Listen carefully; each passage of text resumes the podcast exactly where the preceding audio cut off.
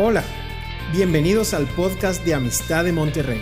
Disfruta de este mensaje y compártelo con tus familiares y amigos. Sabemos que lo que Dios te hablará será de bendición para ti y para otros.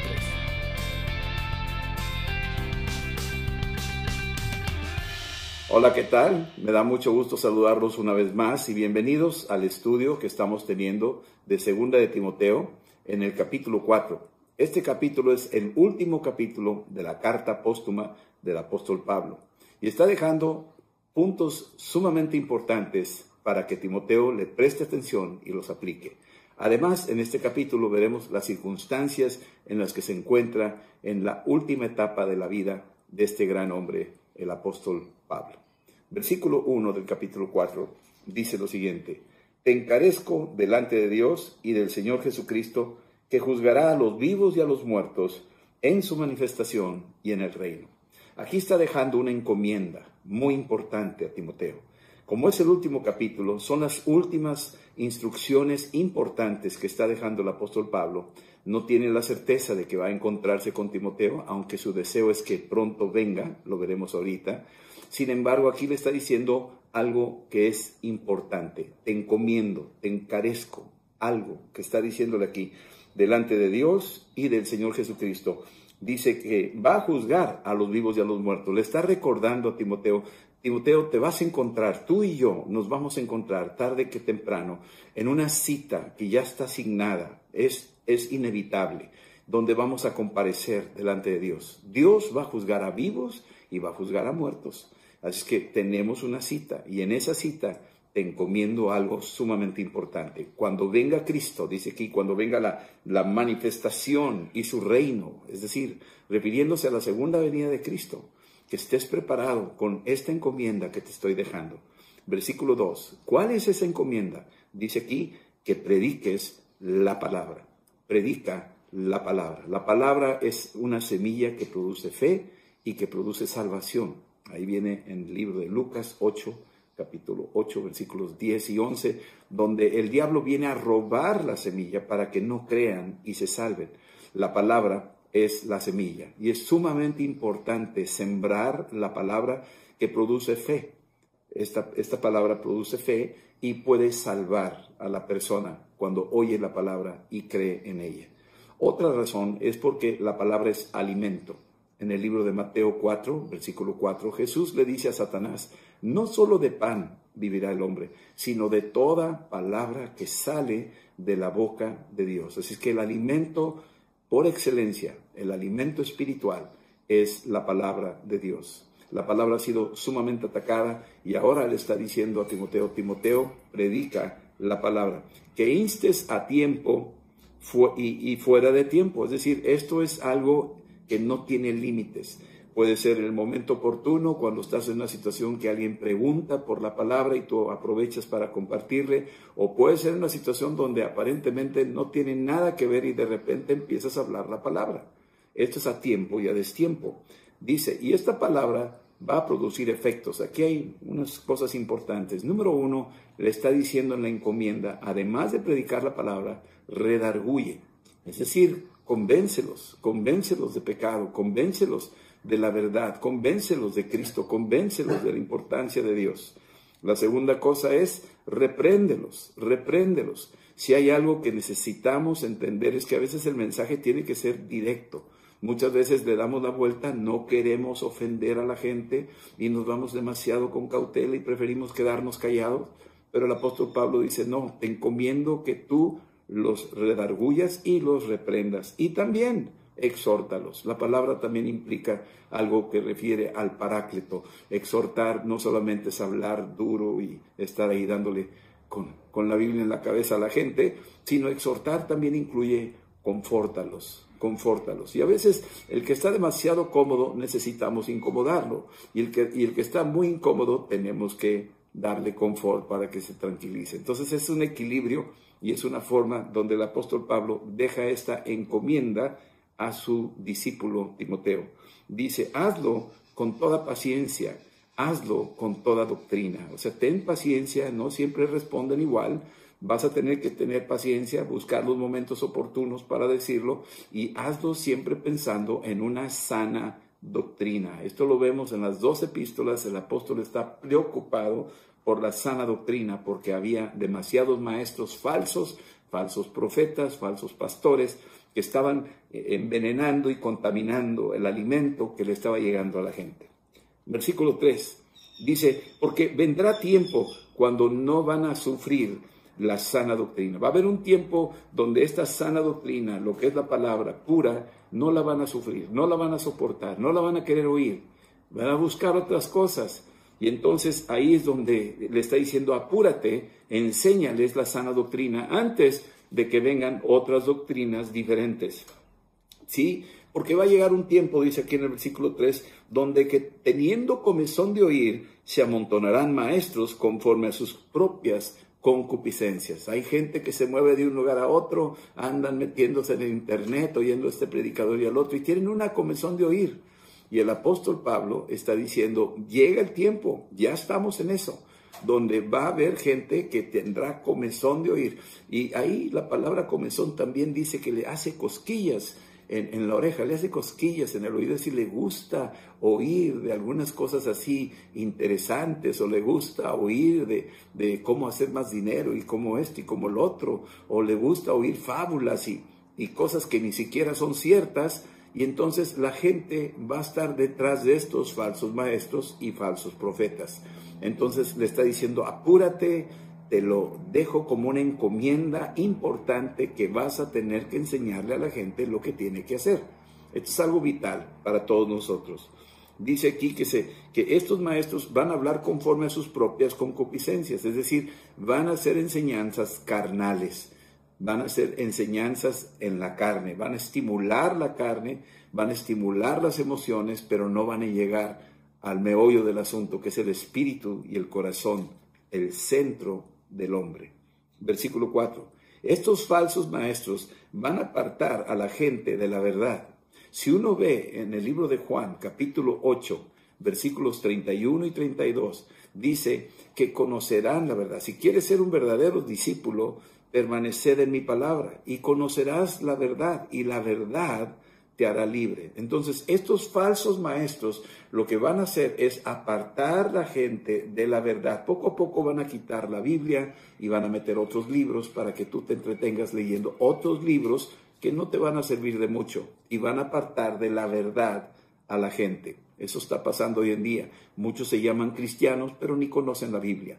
Muchos se llaman cristianos y se sienten como que son líderes espirituales, pero nunca enseñan la palabra de Dios, no enseñan la verdad.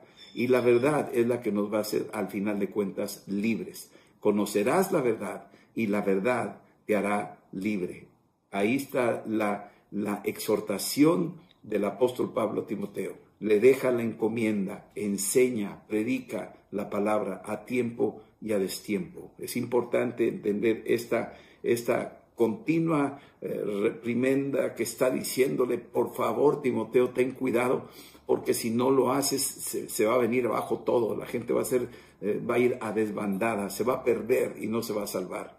Predica la palabra, porque va a haber el tiempo, versículo 4, donde van a apartar el oído de la verdad y se volverán a las fábulas. La gente, es, eh, la oveja, así la describe el Señor, va a ir detrás de las fábulas, apariciones y que dijo esto fulanita de tal y construyeme un templo. O fábulas, o sea, cosas que sería absurdo, ni siquiera en sentido común creerlo. Y sin embargo esto es lo que va a empezar a aparecer, fábulas. Y van a engañar a muchísima gente. Versículo 5 pero tú, le está diciendo, tú, Timoteo, te pido que seas sobrio, es decir, que te mantengas en una postura velando, atento, alerta, velando en todo. Soporta las aflicciones, ¿sí? Soporta las aflicciones. Va a haber oposición, va a haber gente que no te va a creer, te van a tal vez perseguir, vas a, vas a vivir en esa condición por predicar la verdad, pero hay que predicar la verdad, hay que predicar la palabra y le dice, haz obra de evangelista, es decir, no pierdas de vista que las almas se pierden y si tú no les predicas el Evangelio, se van a perder y el Evangelio es para salvación. Romanos 1, 16 y 17. No te avergüences del Evangelio porque es poder de Dios para salvación. Así es que haz obra de evangelista. No se trata de que tú seas ese ministerio evangelista que llenas estadios, no. Todos nosotros, los creyentes, somos llamados a hacer obra de evangelista, es decir, nos toca a nosotros evangelizar a tiempo y a destiempo, en cualquier situación, puede ser en nuestro entorno dentro de la iglesia y también afuera de la iglesia. Haz obra de evangelista, ¿sí? Y cumple tu ministerio, cumple tu ministerio. Esto es algo como una encomienda que Dios le ha dado a Timoteo, pero también nos ha dado a nosotros un ministerio. No porque uno es pastor y tú no eres pastor, tú no tienes por qué andar predicando el Evangelio. No, Señor. Esto es para todos. Todos tenemos que predicar el Evangelio. Es nuestro ministerio. Versículo 6. Ahora el apóstol Pablo empieza a cerrar un poquito la, la, visibilidad, empieza a apuntar un poquito más detalladamente hacia sí mismo y le empieza a decir una verdad que el apóstol Pablo sabe que ya se avecina algo tremendo para su vida. Yo ya estoy para ser sacrificado. Esa palabra, yo ya estoy para ser sacrificado, está hablando de una forma, yo ya estoy para ser derramado, es lo que está diciendo, como un sacrificio. Va a ser derramado como un cordero que va a ser degollado y, va a derramar su sangre. Yo ya estoy por ser sacrificado. Le está advirtiendo aquí a Timoteo. Timoteo, ya se acerca mi muerte, ya estoy por ser sacrificado, yo ya la veo.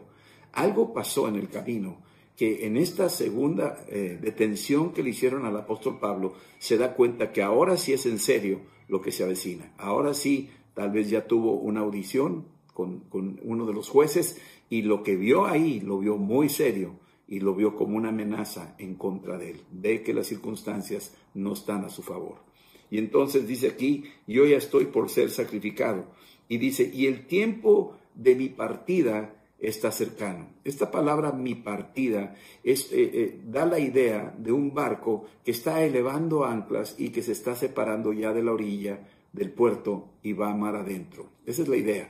Sí, así es que el tiempo de mi partida está cerca. También significa el tiempo de mi desmantelación de una carpa el desmantelar una carpa, eso también significa la partida, la palabra, el tiempo de mi partida. Y cuando habla de esta forma de, el tiempo de mi partida, pues es, es, es, una señal que le está diciendo, yo ya estoy elevando anclas, yo ya me voy a meter a la eternidad, ya voy rumbo a, a la presencia de Dios, yo ya estoy desmantelándome, dentro de poco me van a desmantelar a mí, ¿sí? Según la tradición le cortaron la cabeza. Así es que la carpa se está desmantelando. Y también otra aplicación en que el tiempo de mi partida está cercano se refiere a cuando un preso es liberado, cuando ya terminó su tiempo de estar confinado en una prisión y se le da la carta de liberación, entonces ya está liberado. Está diciendo, yo ya estoy saliendo de aquí, yo ya estoy saliendo de este cuerpo, yo ya me voy. ¿Sí? El tiempo de mi partida está cercano versículo 6, eh, 7, dice aquí, y empieza a usar ejemplos muy, muy interesantes, muy hermosos. Dice, he peleado la buena batalla. Cuando habla de la buena batalla, cuando dice pelear, sí te puedes identificar como un soldado que pelea en la guerra, pero he peleado la buena batalla habla de un luchador que está luchando y que al final de cuentas en la lucha le ganó al oponente. He peleado la buena batalla. Y se dice buena batalla dice que le saqué provecho a estas batallas. Las batallas me dejaron beneficios. Más que problemas, me dejaron beneficios. Muchas veces los ejércitos romanos, cuando peleaban, eh, eran batallas crueles y difíciles, pero al final de cuentas ganaban territorio. Por, por eso eran buenas batallas. He peleado la buena batalla. Y luego dice, he acabado la carrera. Y aquí esta palabra, he acabado la palabra, son casi las mismas palabras de Jesús en la cruz, cuando dijo, consumado es. Es teleos. Esa palabra se refiere a la conclusión. He terminado la obra. Eh, la misma palabra, he acabado, se refiere teleos a la conclusión de una pintura. Cuando el artista la termina y dice, teleos, he terminado, ya está listo, ya está lista la pintura, ya terminé. ¿Sí? O cuando un preso termina su tiempo de confinamiento y le entregan una carta donde dice teleos, ya estás, ya estás liberado, ya puedes salir ya eres totalmente libre. O cuando un rabino está por revisar el sacrificio de aquel cordero que se va a pasar después a comer, pero finalmente tiene que ser kosher, tiene que ser revisado por un rabino y dice, teleros, ya está listo, ya está preparado, ha terminado perfectamente bien, cumple con los requisitos. Este tipo de, de, interpretación o aplicación es bien importante y dice aquí que he acabado la carrera, perfectamente bien corrida. También dice aquí, he guardado la fe. Esta es la tercera cosa, es que ha peleado, sí, sí, dice, he acabado y luego dice, he guardado, he guardado la fe. Y habla como de alguien que guarda el depósito, de alguien que se lo confió y lo tiene en custodia y al rato viene y se lo vuelve a pedir y se lo regresa íntegro.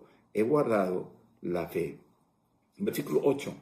Por lo demás, me está guardada la corona de justicia. Aquí el apóstol Pablo le está diciendo a Timoteo, hay un galardón en nuestro compromiso, en nuestro servicio al Señor. Me queda guardada esa corona de justicia. Es una corona incorruptible. Es una corona que no es como las coronas que daban a los atletas. Es una corona de olivos que tenía las hojas y con poco tiempo se empiezan a caer las hojas. No, esta es una corona incorruptible. Dice aquí, que me, está guardada la corona de justicia. Yo siento que lo está diciendo como un, un, competidor de las carreras, de los maratones que está entrando al estadio y cuando es ese, ese maratonista entrando, todo el estadio se está poniendo de pie y allá al fondo está el juez justo esperándolo y todo el mundo así levantando manos, aplaudiendo y levantando la voz, la hiciste, ya la hiciste, ya la hiciste, ya lograste, ya lograste, estás cruzando la meta y va llegando, va llegando hasta que finalmente llega al podio donde se encuentra el juez justo y le dice, bien hecho siervo fiel, en lo poco has sido fiel, en lo mucho te pondré y le pone esa corona de justicia.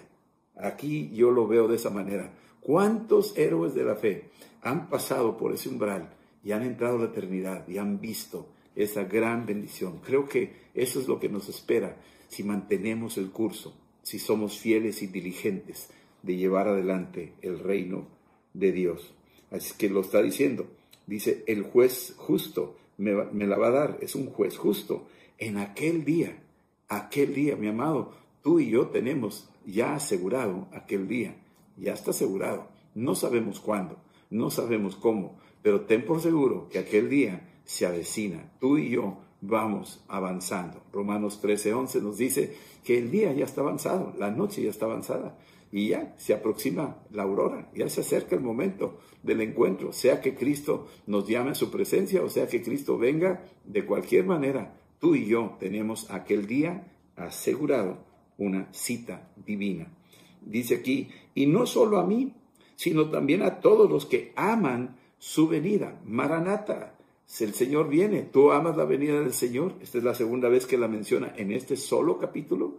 Capítulo 4 menciona en el versículo 1, dice aquí, en la manifestación, ¿verdad? Y de su reino, o sea, está hablando de la segunda venida y aquí habla de los que aman su venida. ¿Tú amas la venida del Señor?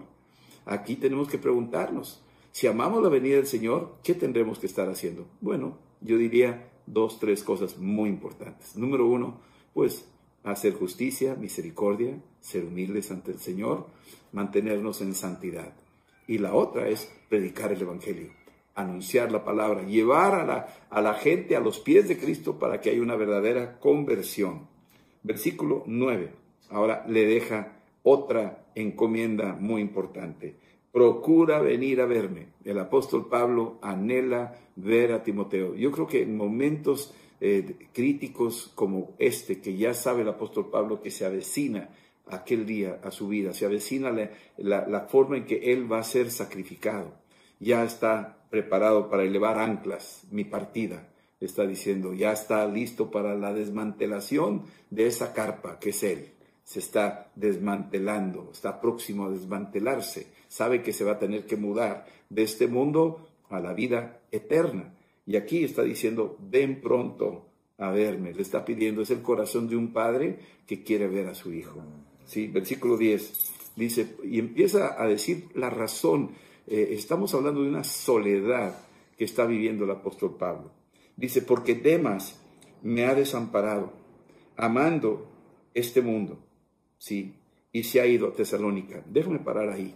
Demas, en el capítulo 1, ahí del libro de Filemón, en los últimos versículos, Demas está en la cárcel con el apóstol Pablo. Ahí está en el versículo 24, está, está dentro de los presos que están acompañando a Pablo, está Demas. Tú dices, wow, qué tremendo Demas, ¿no? Aquí están compañeros de prisión. Demas estaba ahí al principio.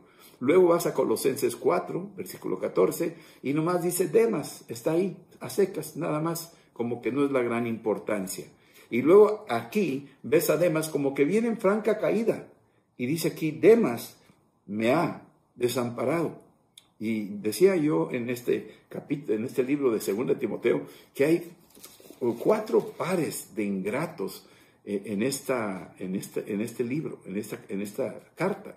Cuatro pares de ingratos. Ahorita se los voy a mencionar. Nomás déjame llegar al, al otro, a la pareja de Demas, para que tengas una idea.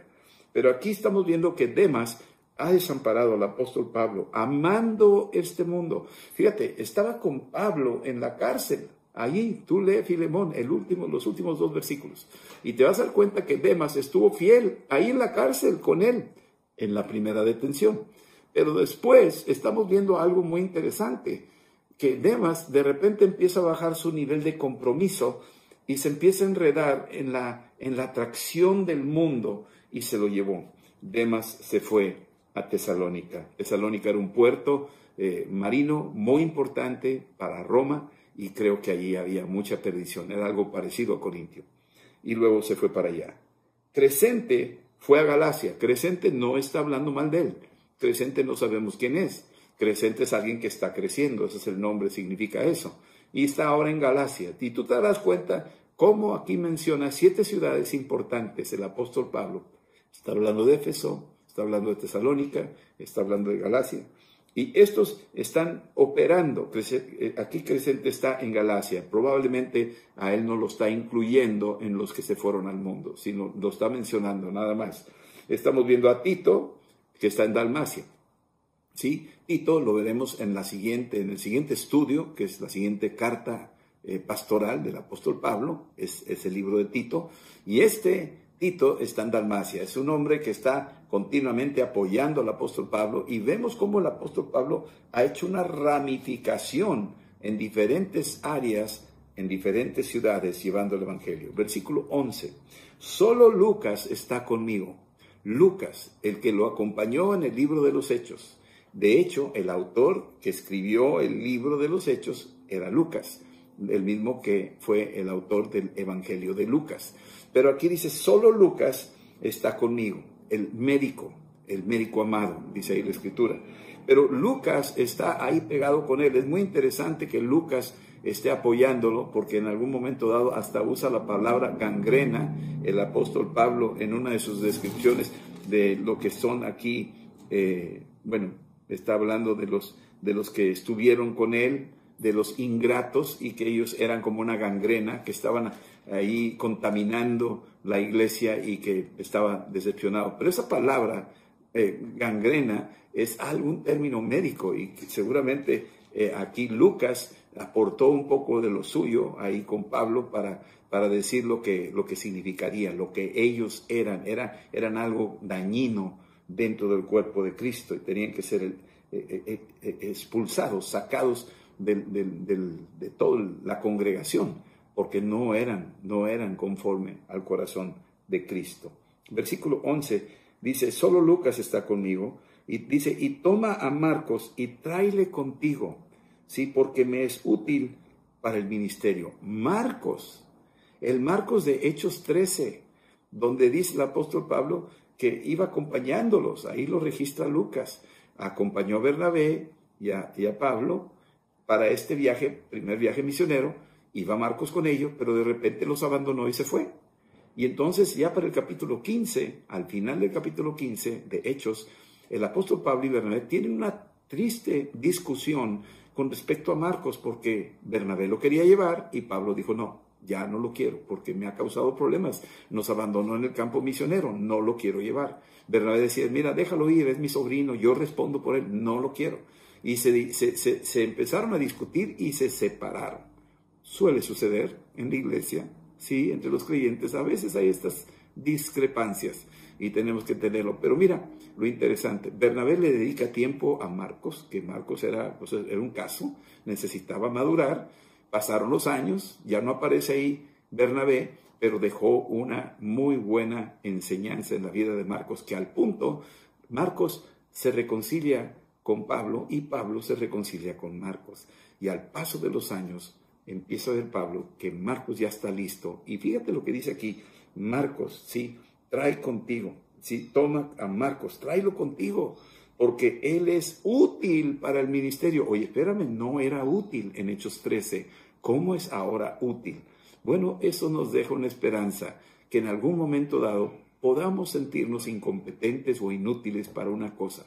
Sin embargo, por la gracia de Dios, podemos ser corregidos por el Espíritu Santo dentro del cuerpo de Cristo, aprender, aprender lecciones en la vida y poco a poco ser útiles para la obra.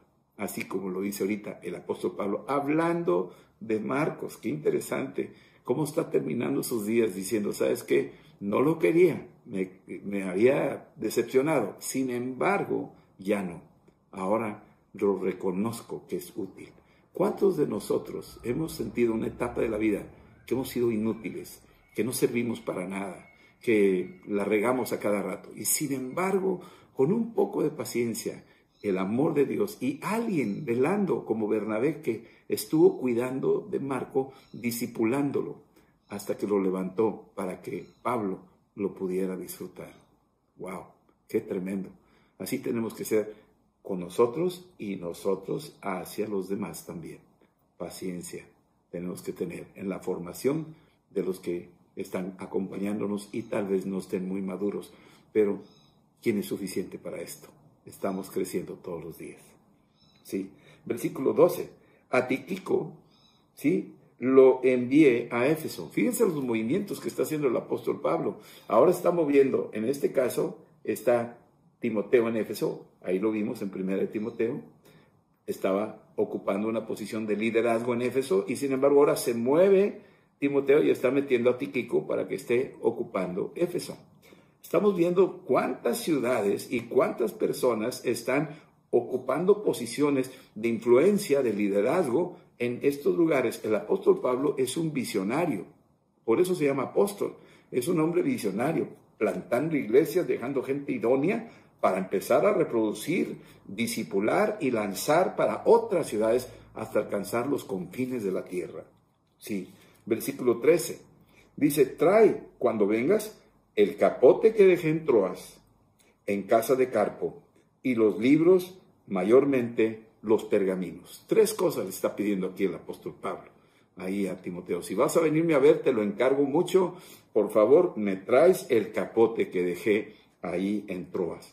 ¿Por qué dejó Pablo estas cosas, estas pertenencias ahí? Yo creo que fue una detención súbita, inesperada, lo capturan y de Troas, es lo que piensan algunos estudiosos, que se lo llevaron a Roma. Y cuando dejó esas cosas ahí en Troas, en casa de Carpo, bueno, ahora le dice ahí Timoteo, oye, cuando salgas de Éfeso y pases ahí por, por Troas, te encargo que me traigas estas tres cosas. Tráeme, tráeme el capote. Yo creo que ha de la celda de haber sido fría y tenía frío y decía, pues tráeme un capote para aquí, para abrigarme, porque aquí los romanos no me dan nada. A lo mejor ese es el motivo. Esa es una. Luego dice, y tráeme los libros. Era un hombre que estudiaba estudiaba, era un hombre leído. Tú léete ahí Hechos 17, y era un hombre que leía, estaba cultivándose continuamente, pero no se dejaba influir por los libros nada más. Él se metía a las escrituras, y las escrituras le daban bastante revelación, pero era un hombre enteramente preparado para toda buena obra. Lo acabamos de ver en el capítulo 3. Entonces, aquí está diciendo que le trajera los libros. Y luego dice, mayormente los pergaminos. Y cuando hablamos de los pergaminos, estamos hablando de que tal vez eran documentos donde el apóstol Pablo estaba todavía escribiendo algunas de sus reflexiones. No, no sabremos, ¿verdad? Si llegaron o no llegaron esos pergaminos a su destino. Sin embargo, ahí estaba, le estaba dejando la encomienda a Timoteo. Bien, versículo, 3, versículo 14. Dice, ahora se refiere a uno de los, de los personajes que les decía hace rato, de los cuatro pares de ingratos, ¿no? Aquí estamos viendo en el capítulo 4 a Demas, pero en el versículo 14 vemos a Alejandro. Alejandro el calderero, dice aquí, me ha causado muchos males. El Señor le pague conforme a sus hechos. O sea, el apóstol Pablo ahora menciona otro personaje que le causó problemas. Demas lo abandonó, prefiriendo el mundo. Pero está aquí también Alejandro. Alejandro era una persona que trabajaba el bronce, el cobre, y dice ahí que era un calderero, era una persona que hacía, era como un herrero que trabajaba este tipo de metales y que le causó muchos males. No estamos seguros qué tipo de males estaba causando, pero es probable que este Alejandro sea el que se aparece en la primera carta a, Timoteo, donde lo menciona también el apóstol Pablo. Y este Alejandro estaba oponiéndose al, al, apóstol Pablo en todo el proyecto, en toda la enseñanza, y estaba enseñando otras cosas contrarias. Y dice aquí, versículo 15, guárdate tú también de él, pues en gran manera se ha opuesto a nuestras palabras. O sea, este hombre era como un cuervo que robaba las semillas de lo que predicaba el apóstol Pablo. Te voy a mencionar los cuatro ingratos, los cuatro pares de ingratos que aparecen en esta segunda epístola del apóstol Pablo. En el capítulo 1, versículo 15, dice que hay Figelo y Hermógenes. Estos dos también habían causado problemas. Es el primer grupo de, de estos pares ingratos que estaban ahí el capítulo 2, versículo 17, tenemos a Himeneo y a Fileto, que también eran opositores y hablaban de una doctrina que ya había habido resurrección y todo esto. Entonces, también esos eran un par de ingratos que estaban estorbando la obra. Qué difícil es poder estar tratando de avanzar y sembrar y cómo vienen estas plagas a tratar de, robar la semilla y de estorbar el fruto de la labor de alguien que está tratando de hacer las cosas bien y agradables al Señor. El grupo número 3 de los pares de ingratos es capítulo 3, versículo 8, donde está Janes y Jambres. Eh, ahí los utiliza como ejemplo este par de magos que servían al faraón y que ellos se oponían a Moisés y Aarón. En las cosas que ellos hacían sobrenaturales, ellos los imitaban, tratando de mantener endurecido el corazón del faraón y de toda la corte de Egipto. Estos brujos, estos magos, aún hasta nuestros días existen, tratan de hacer cosas parecidas y tratan de confundir a la gente, pero no irán eh, en progreso. Al contrario, al final de cuentas quedaron en vergüenza estos dos magos, porque ya no pudieron continuar con todas las señales que Moisés y Aarón hacían. Y finalmente, el cuarto grupo de pares de ingratos es aquí, capítulo 4, de, de lo que acabamos de mencionar, versículos 10 y 14, donde es Demas y Alejandro, el que se fue al mundo y el que se opone a las palabras que estaba enseñando el apóstol Pablo. Y le deja la advertencia, le dice a Timoteo, guárdate de ellos, aléjate de ellos, ¿sí? no te acerques con ellos, porque en gran manera se opusieron a nuestras palabras. Versículo 16. En mi primera defensa, ninguno estuvo a mi lado. Qué soledad tan tremenda. Y yo creo que por temor algunos no quisieron estar presentes, o otros porque no les permitieron entrar a la audiencia que iban a tener en ese juicio que le estaban haciendo al apóstol Pablo.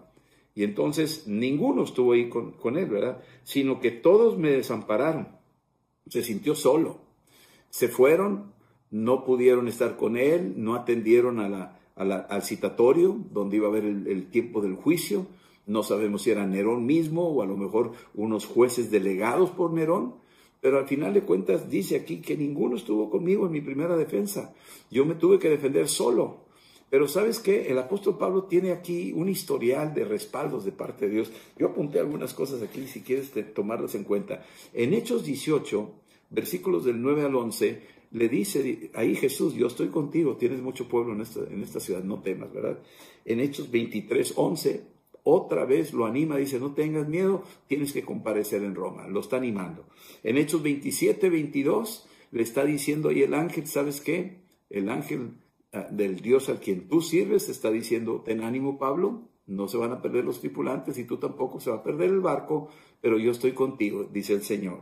¿Sí? Así es que el apóstol Pablo tenía suficiente vivencias sobrenaturales del respaldo de Dios en su vida.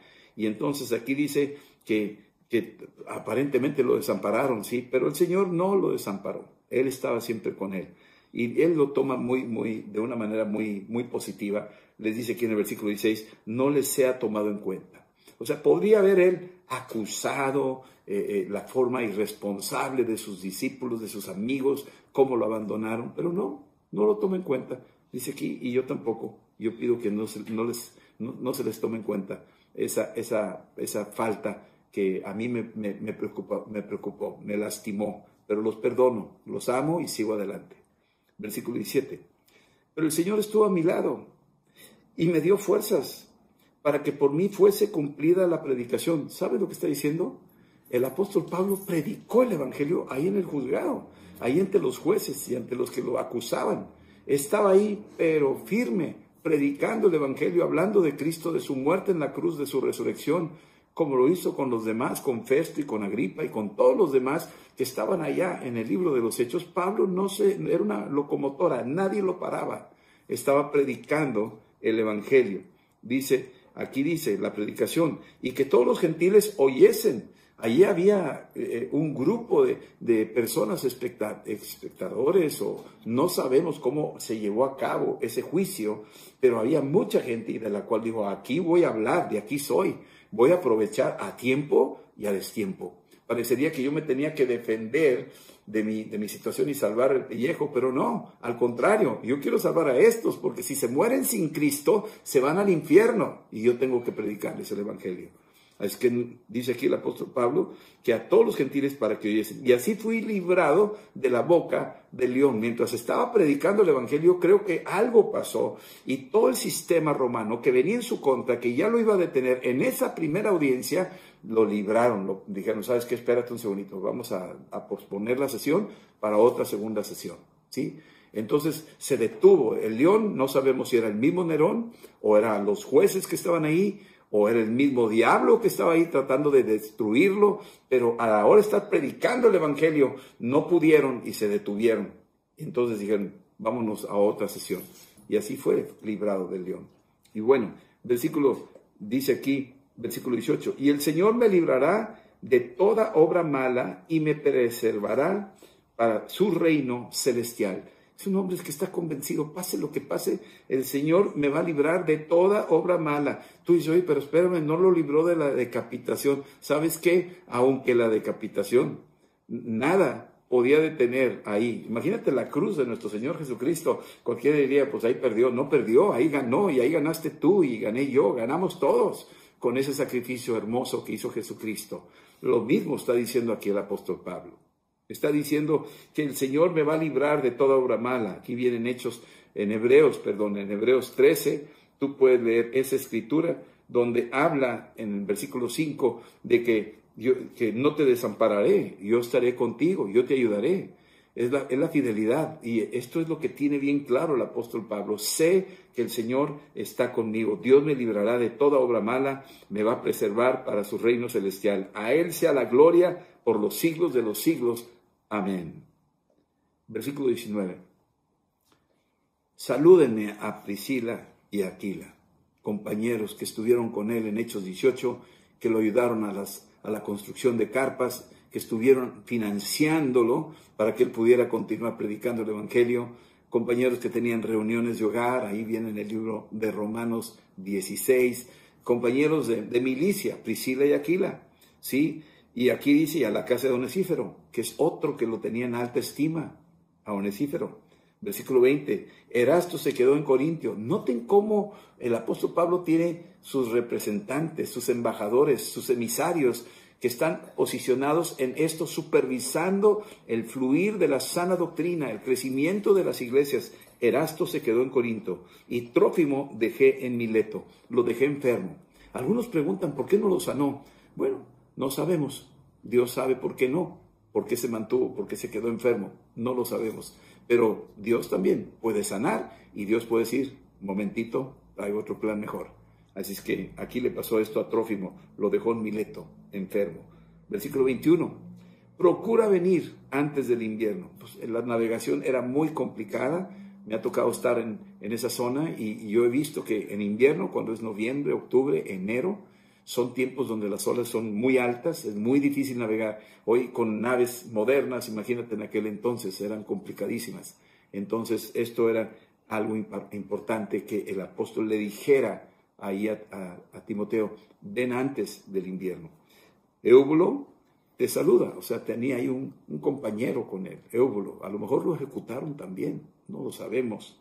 Sí, y Pudente, Lino y Claudia, todos los hermanos, a lo mejor los detuvieron a ellos por la fe, iban a correr la misma suerte, a lo mejor a ellos también los decapitaron. Finalmente, versículo 22 dice, el Señor Jesucristo esté con tu espíritu. Que el Señor Jesucristo esté con tu espíritu. Es una bendición, está bendiciendo a Timoteo. Dice, la gracia sea con ustedes. Amén. La gracia. La gracia de Cristo, la gracia de por gracia sois salvos por medio de la fe. Y esto no es de vosotros, para que para que nadie se jacte, sino es una obra que viene de Dios. ¿Sí? Así es que el apóstol termina su última encomienda con una bendición. Y está diciendo, el Señor Jesucristo esté con tu espíritu. Que Cristo esté adentro de ti, en el centro de tu ser. El Señor Jesucristo esté con tu espíritu. Y que la gracia sea con cada uno de ustedes. Qué manera de terminar esta carta. Qué manera de, resumir una carta póstuma, dejando la bendición. Es como un Jacob que está con sus doce hijos, bendiciéndolos y despidiéndolos, a cada uno con una palabra profética. Y es aquí donde el apóstol Pablo está dejando también su bendición, exaltando a Cristo, para que Cristo esté en la vida de cada uno de los que estamos leyendo esta carta, dos mil años después. Esta carta salió de una cárcel, salió de los, de los, del corazón de un hombre que está a punto de morir, que dio su vida a Cristo. Esta es una carta de suma importancia y la debemos de leer y releer y que se haga carne en nosotros. Yo concluyo este segundo libro del apóstol Pablo, escrito a Timoteo, una carta hermosa. Continuaremos después viendo el libro de Tito, que es también una carta pastoral y veremos ahora otro enfoque con otro de sus discípulos, Tito. Pero quisiera concluir con una oración y animarlos a cada uno de los que estamos en esta clase, los que estamos oyendo este mensaje, y aquellos que por primera vez estás oyendo esto, que el Espíritu Santo te hable, que el Espíritu Santo te diga algo a tu corazón, que tú digas, yo también algún día voy a estar listo para ser sacrificado, me voy a derramar, ¿sí? Y dice aquí, y el tiempo de mi partida, que entiendas que vas a llevar anclas algún día, que algún día vas a desmantelar esta carpa en la que estamos, se va a desmantelar y vamos a salir, sí, a la eternidad, al encuentro con el justo juez. Así que vamos a orar. Y yo quisiera que tú hicieras esta oración conmigo, invitaras a Cristo a tu corazón, lo afirmaras en tu corazón y que te comprometas, que tomes esta encomienda como tuya de predicar el Evangelio donde quiera que vayas. Haz esta oración conmigo y dila conmigo en esto. Dile, Señor Jesús, yo te doy gracias que me has llamado para un tiempo como este. Perdóname, Señor, si he sido negligente y si he pecado. Lávame con tu sangre y lléname de tu Santo Espíritu, como lo dice el apóstol Pablo. Que Jesucristo esté con mi espíritu Ven, Jesucristo, y lléname de ti, y ayúdame a obedecer tu encomienda, a que termine la carrera, a que ya esté listo yo el día de mi partida para encontrarme contigo y no llegar con las manos vacías. En el nombre de Jesús, declarando a todo el mundo que Jesucristo es el Señor, que murió en la cruz y que resucitó de los muertos.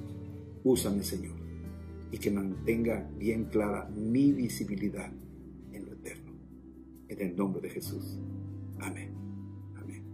El Señor los bendiga y los guarde y nos veremos próximamente.